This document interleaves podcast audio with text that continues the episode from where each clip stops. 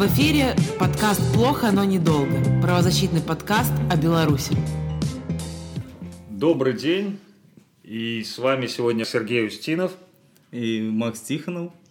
А таксама з намі сёння прадстаўнік грамадскай ініцыятывы умовы для мовы Алина Нагорная. Привитание.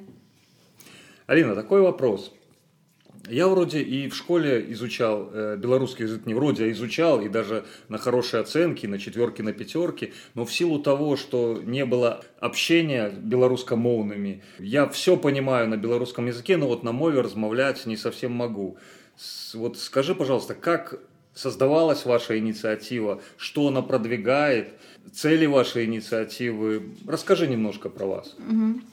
Ну, наша инициатива называется «Умовы для мовы», у нас няма такого что там нехта старшыня у нас няма іерархіі і мы гэтым вельмі ганарымся мы лічым што кожны мае права рабіць то што он хоча ў рамках ініцыятывы бо ініцыятыва у нас з большасці валантэрскага валантэрская часам мы некаторыя рэчы робім праз крамфандынг.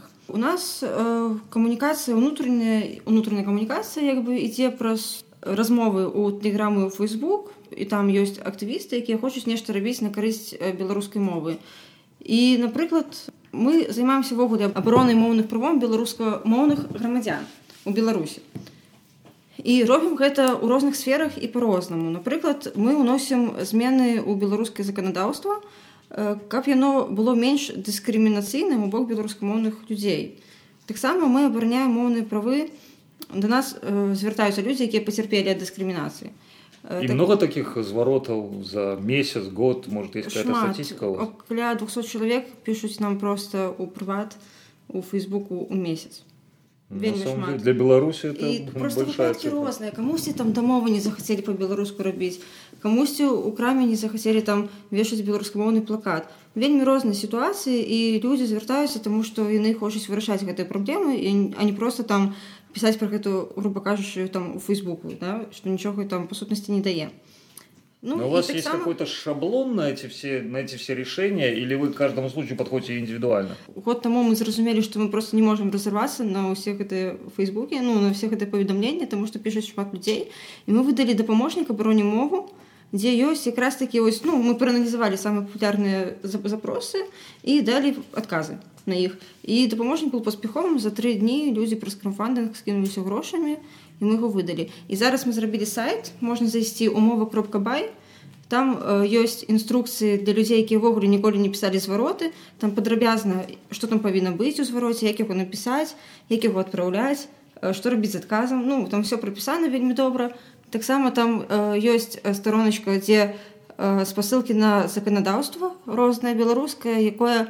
праняе правы беларускамоўных. І таксама шмат староначак напрыклад калі вы там староночка якая тычыцца там дамова староночка якая тычыцца шыльдаў і розных такіх сфер з якімі ну дыскрымінацыі у якіх сустракаецца беларускамоўны чалавек кожны дзень.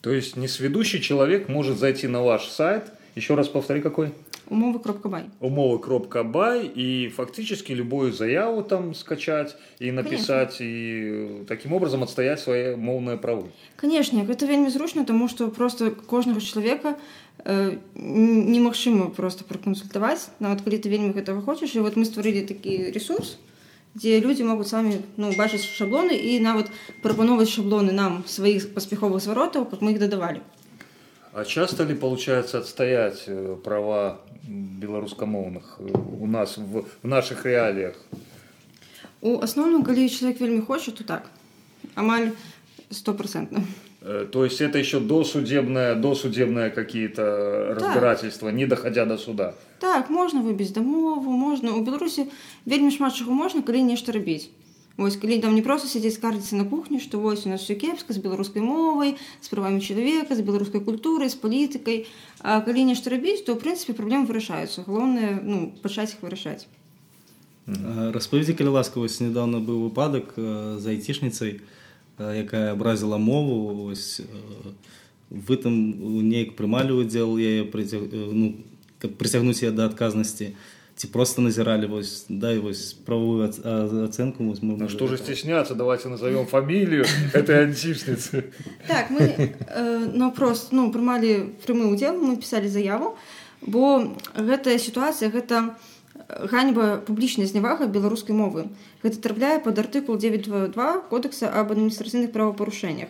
Нас э, раней вельмі крытыкавалі праваабаронцы што вось вы мол вы парушаеце права на свабоду меркавання але я хочу вось адказаць что хэтспіч мова варожасці там публічнае ганьбаванне публічныя абразы гэта не меркаванне і гэта таксама ну навукова абгрунтавана.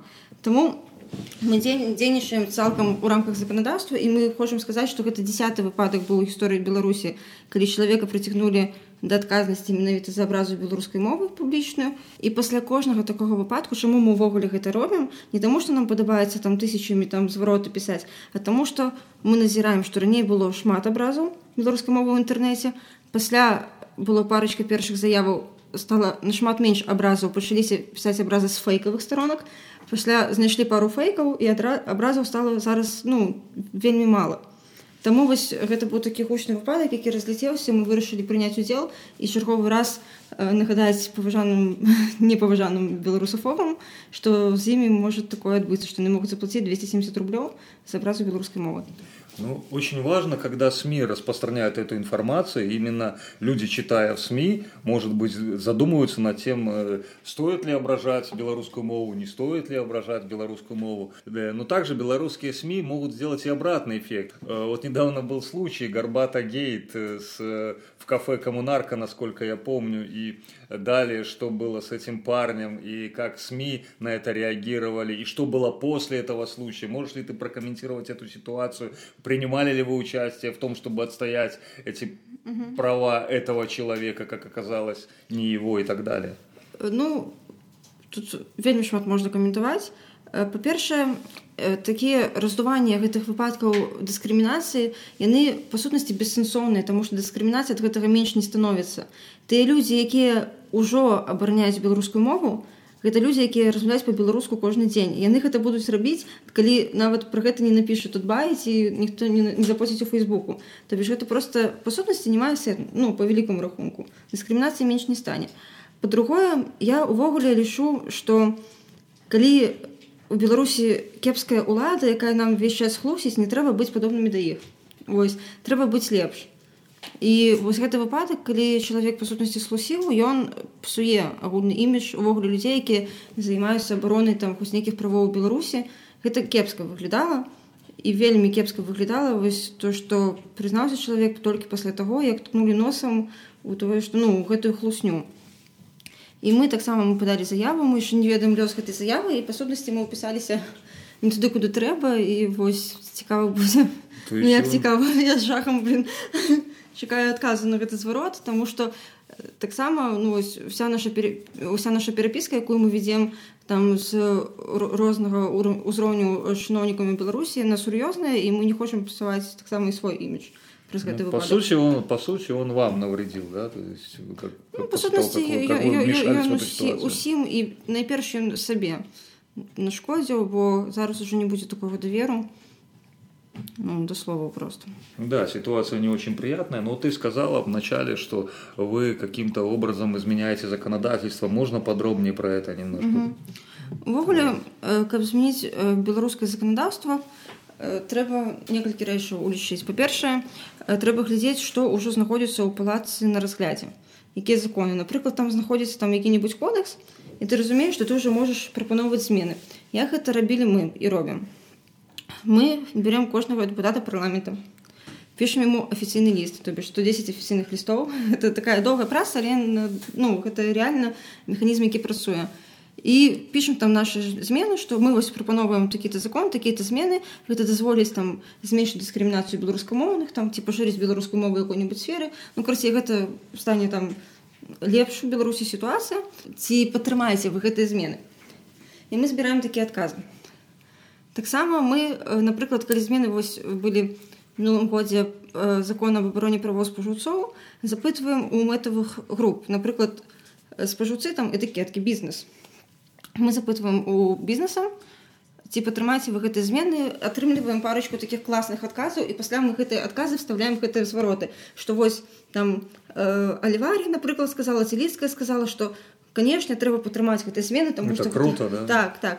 І мы гэта вставляем гэта ўплывае і таксама мы яшчэ показываем уладзе што кажуць іх умоўна кажучы вертыкальчыкі то бишь часам мы дасылаем падобныя звароты дэпутатам парламента старшыням розных выканкамаў і атрымліваем іх меркаванне тому что гэта будзе напрямую там все гэтыя змены націсняцца ў канкрэтных раёнах там рэгіёнах беларусі і мы вось крыцей запытваем ва ўсіх мэтавых групаў ну і пасля ўжо калі мы бачым што дэпутаты з той камісіі праз якую мы прасоўваем змены яны пагаджаюцца мы пачынаем з імі працаваць вось уже напрямую размаўляць сустракацца пытанне вось пару дзён таму белта агласіла што беларускіх беларускамоўных школ у беларусі 45соткаў ад усіх як ты лічыш палепшыла сваё становішча вывучэння беларускай мовы беларусамі? Это почти 50 процентов можно говорить о том ну, что половина школ. Как ты прокомментируешь эту ситуацию? с 93 здаецца году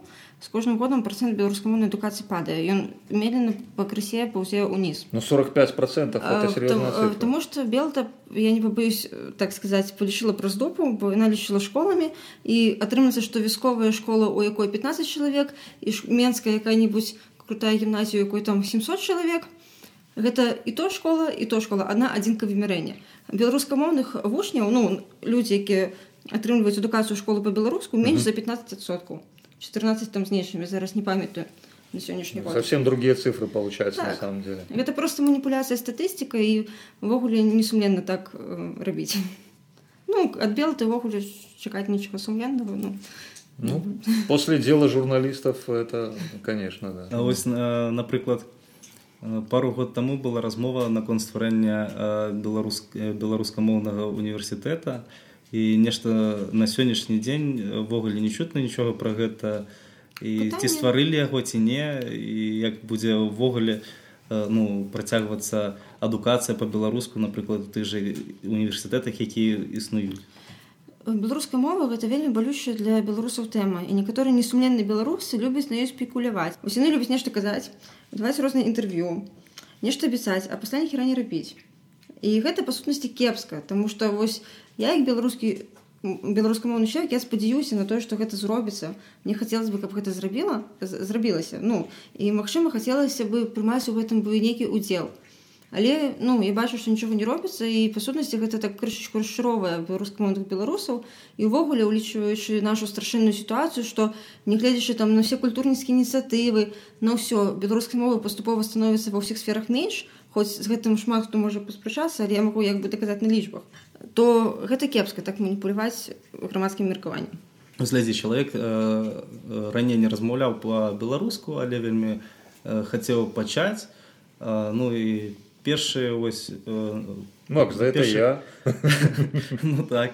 Ну на першых парах яму як бы складана пачаць цалкам размаўляць па-беларуску вось што бы ты параіла я сама была ў такой сітуацыі просто я ўвогуле перайшла на беларускую мову мне так захацелася і вакол меня былі беларускамоўныя людзі я пачала з імі часцей сустракацца пачала хадзіць на івенты дзе выкарыстоўваецца беларуская мова там на розныя дыскусіі канцэрт лекцыі неважна зараз вельмі шмат там розных ты же тэлеграм-каналаў якія прапануюць у тым жа менску івенты можна просто асошваць хадзіць размаўляць па-беларуску бо э, мова ўвогуле у любой мовы галоўнай функцыі гэта камунікатыўная размова і Конечно. каб вывучыць мову там правілы яны вывучацца паступова вось галоўна просто выжывае гутарка з беларускамоўным чалавекам вот э, в эти выходные в прошедшие выходные э, был э, мова фест на который посетила по там я не знаю по, по данным сми около 10 тысяч человек что ты можешь о нем сказать хорошая ли эта инициатива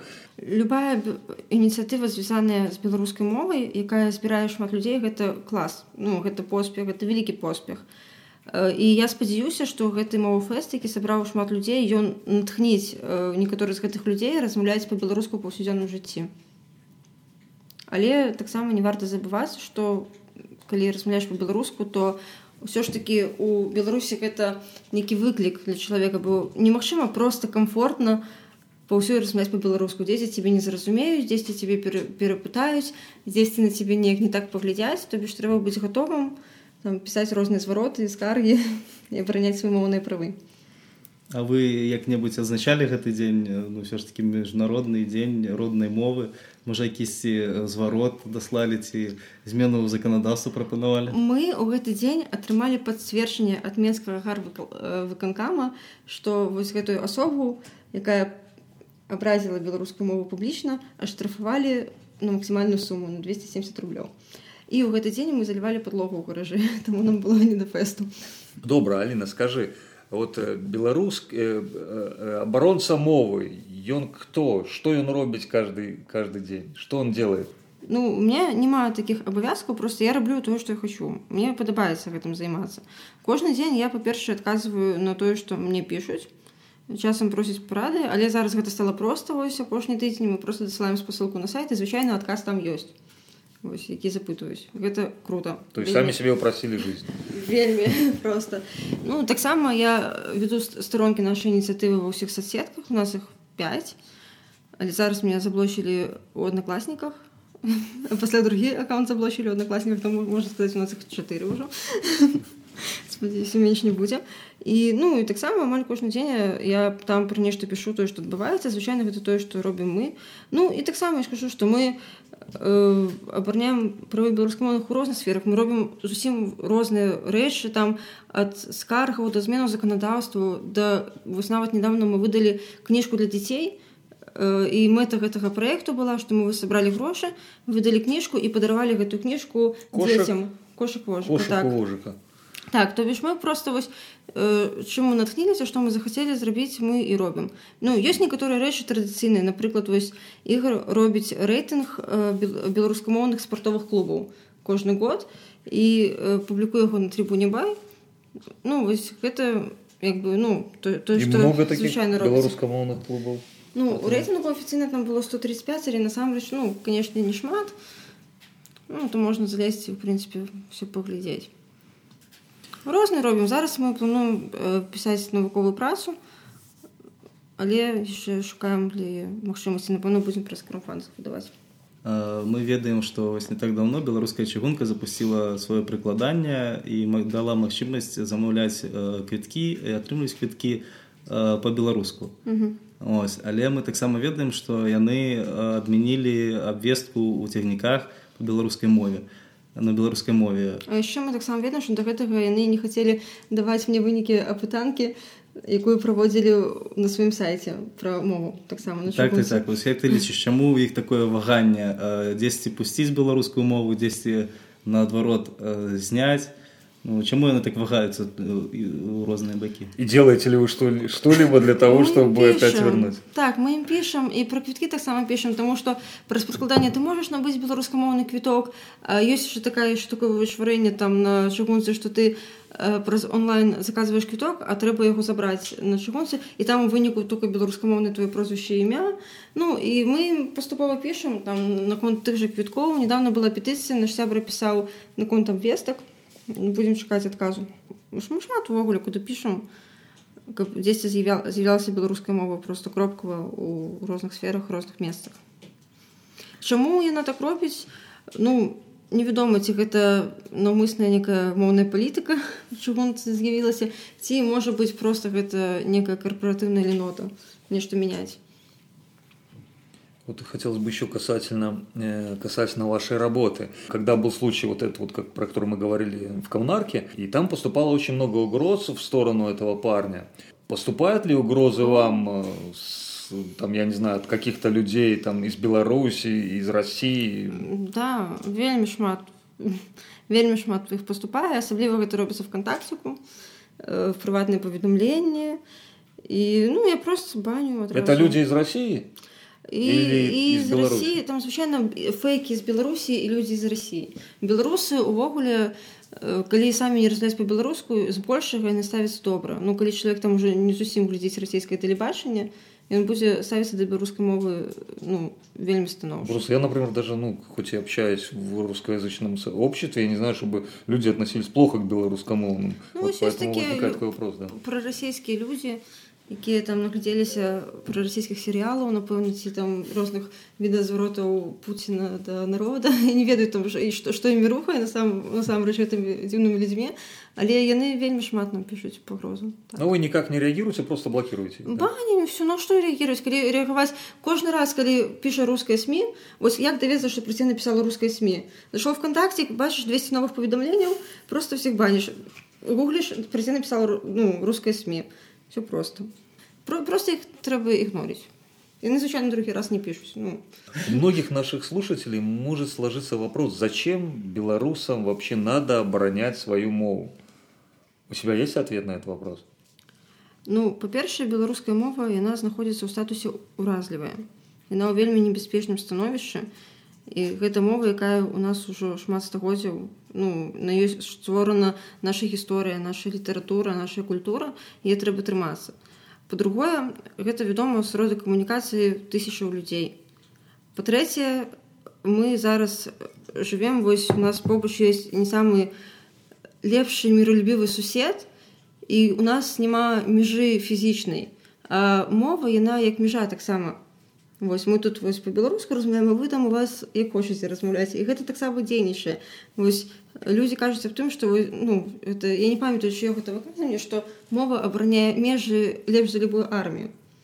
І таму я лічу што калі чалавек як у нас аватаркі фейсбуку ставіць я за незалежнасць то трэба тады задумвацца аб тым што калі там пабачыў рускамоўную шылечку напішы зварот каб яна была по-беларуску просто ну неяк там удзельнічаць у папуляризации беларускай мовы есть статистика сколько вы изворотов пишете на изменение шильд ну, если вообще так или это пачками или это как как это происходит ну, як бы, мы увогуле э, стараемся рабіць так каб не толькі мы писали звароты каб люди бачылі наш прыклад натхняліся ім бачылі што есть поспехи і рабілі тое ж самае і таму вось мы менавіта па шыльдах бо шыльдах это той што кожны бачыць да кожны іх чытае там ты едзеш на машины ідзеш ну і ты бачыш гэтыя шыльды там і, і шыльдзе з назвамі вуліц і шыльдзе з напрамкамі там дарожныя знакі шыльды на будынках асабліва на дзяржаўных будынках яны павінны быць на двух мовах а не на адной як у нас часто бывае і таму мы рабілі кампанію спецыяльна выконвае хуткасны рэжым яна называлася як бы пасля вядомага выказвання аднаго mm -hmm. на жаль вядомага чалавека падчас гэтай кампаніі мы змянілі адразу мы лічылі што больш за 150 шыльдаў апынулася што больш за 200 шыльдаў тому што у гомелі нават две вялікія вуліцы цалкам памяняліся а ў баранавічах усе ўезды і выезды ў горад памяняліся на беларускамоўны і гэта было цягам адной кампаніі гэта дзесьці ну напэўна паўгады это вельмі круты вынік А что ты можешь сказать напрыклад то что ў беларусі з'яўляюцца нават не у аэрапорце а ў іншых месцах нават грамадскіх месцах такія якія аддаленныя турыстычных зон з'яўляюцца яшчэ шыльды на кітайскай мове.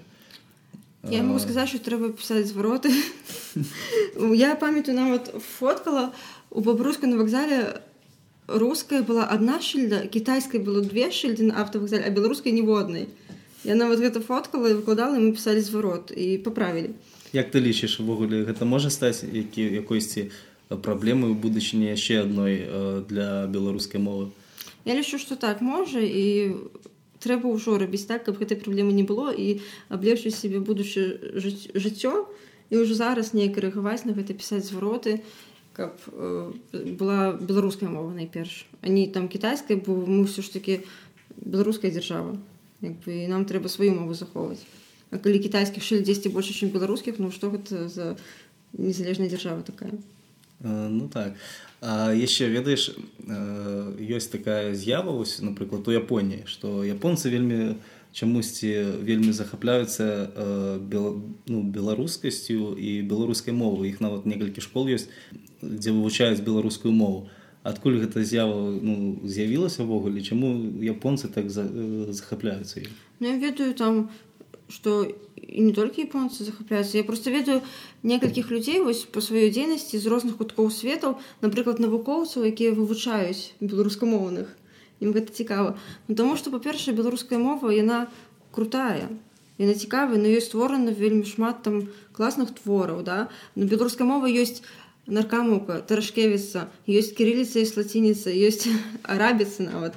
Ну это сапраўды вельмі цікавая мова. І я ведаю што людзі робяць даследаванні па ёй нават Таму трэба нам і зберагчы як бы для сябе і для будучага ну, для будущей Беларуси. Алина, а что должен сделать человек, чтобы стать волонтером вашей инициативы? У нас э, на сайте умовы бай и на всех наших соцсетках есть посылка долучиться. Вось трэба просто запомніць форму і я звяжуся з чалавекам і там ёсць нават пункцікі можна выбраць там што падабаецца рабіць напрыклад камусьці падабаецца там маляваць посцікі да там візуалкі камусьці падабаецца весці соцсеткі нехта хоча пісаць звароты нехта хоча там не по-іншаму дапамагаць ну любая дапамога яна важная. І таму канешне то есть так просто пойти на сайт і запомніць так. і запомніць форму и таким образом отста отстаивать белорусскую мову в Беларуси. Конечно. Мы как бы не імкнемся чтобы как все люди якія там беларускамоўныя былі ў нашай ініцыятыве мы ўвогуле не лічым што колькі у нас людзей ніколі як бы мы лічым поспехі колькі людзей далучылася там да адной кампаніі да іншай кампаніі для нас важно вось гэта таму просто на нават калі там людзі беруць нашу прыклады зварота у іншыя там часікі кідаюць ці іншыя ініцыятывы пачынаюць гэта рабіць гэта добра як бы мы нічога там не прысвойваем тое што мы стварылі мы наадварот гэта распаўсюджваем мы таму выдалі дапаможнік таму зрабілі сайт. І ў прынцыпе мы плануем яшчэ можа быць зрабіць там прыкладанне ці бот ці нешта яшчэ каб гэта было яшчэ зручней каб чалавек мог яшчэ зручней і хутчэй э, без досведу стварыць зварот і абраніць свае моўныя правы.